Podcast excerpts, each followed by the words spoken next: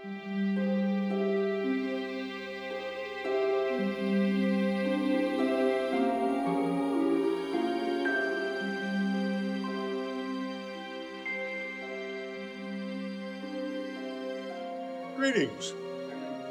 I see that you've been traveling on this cold night.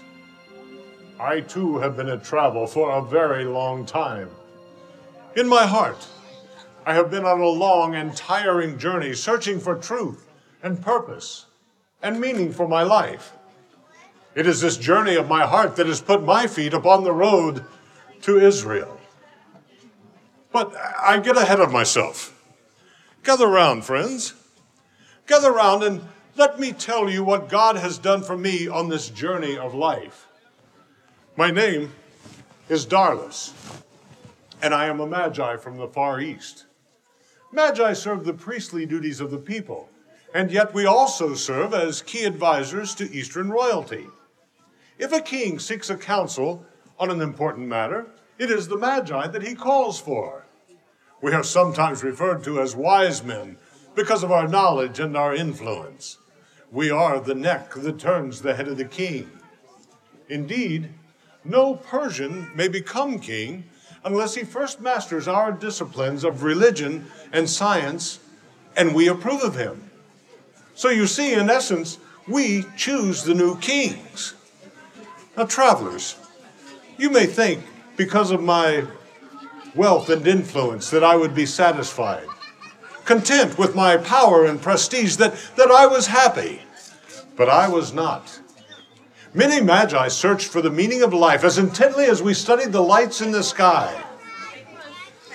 Although we believed in one God, he was not solely worshiped.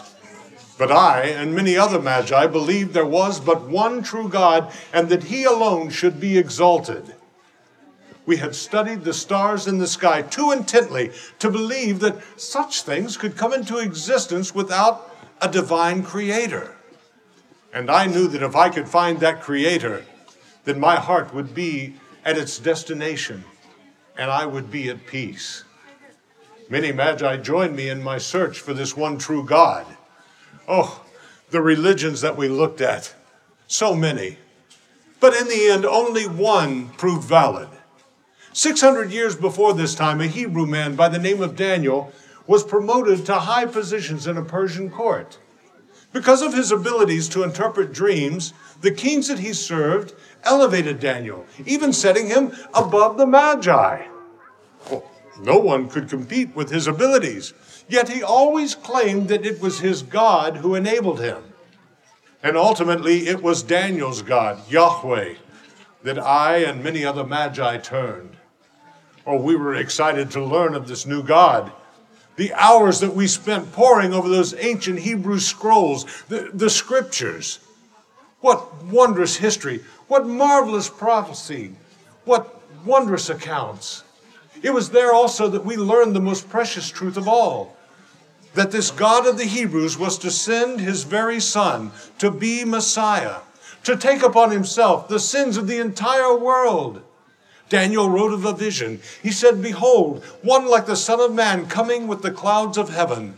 And he came to the Ancient of Days, and they brought him near unto him, and to him was given power and glory and dominion that all peoples, nations, and languages would serve him. And his dominion is an everlasting dominion. Oh, travelers, what hope this brought to my heart. What excitement welled up inside of me as I learned these things. We also knew from the scriptures that the time of the birth of this new king was near at hand.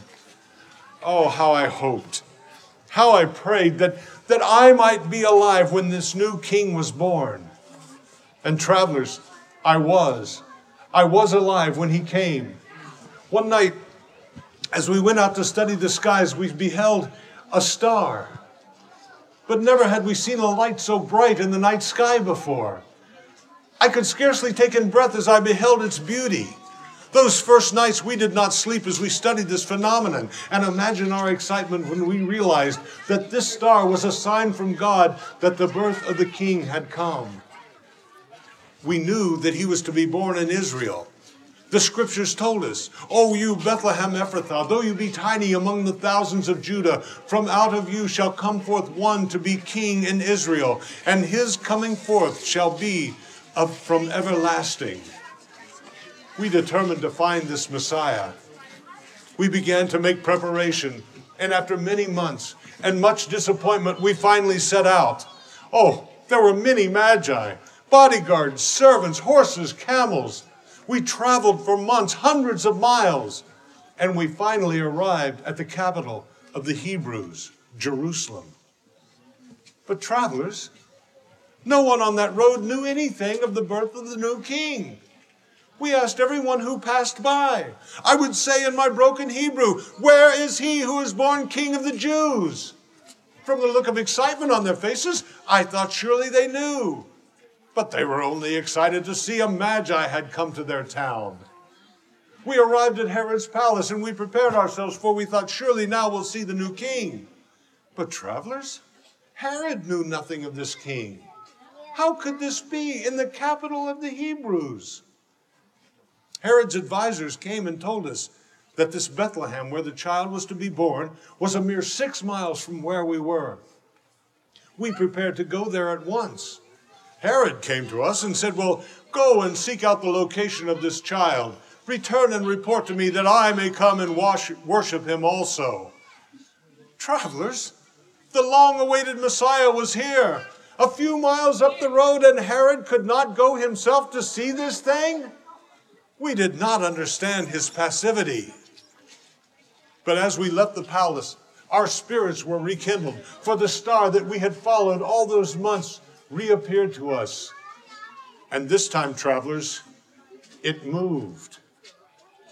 We followed that star all that night as it led us to Bethlehem. Travelers, all that distance, all that time that we had come, never had six miles seemed so long to me. Each passing moment nearly suffocated with anticipation. Finally, the star came to rest over a house in Bethlehem. And it was a small, poor house. Not the house that you would imagine for the home of a new king. We dismounted and went to the door, and a young woman answered, and we explained to her as best we could who we were and why we were there. We leapt with excitement when we heard the cry of a small child from the back of the room. And the woman said, You've come to see Jesus. And we said, Yes, Jesus, Savior. The woman crossed to a small bed, and as she knelt down and touched the child, he was, he was silent. She picked him up and carried him into the light and stood him on the floor. And there he was, the new king, barely able to stand, his eyes flashing as he beheld our fine clothing and fancy jewelry, his dark Hebrew skin glistening in the night light. We fell on our faces and we began to worship this child. We opened to him our gifts of gold, frankincense, and myrrh, gifts befitting only a new king. And travelers, I cannot explain what happened except to tell you that I believed that this was the Son of the living God. And I knew that I would be forever right with the God of the universe. My heart was at its destination, and I felt a peace such as I had never known. The child raised his arms to me, and he came toward me. He was not a, a comely child, as the world counts such things, but he had a countenance about him such as I have never seen before or since.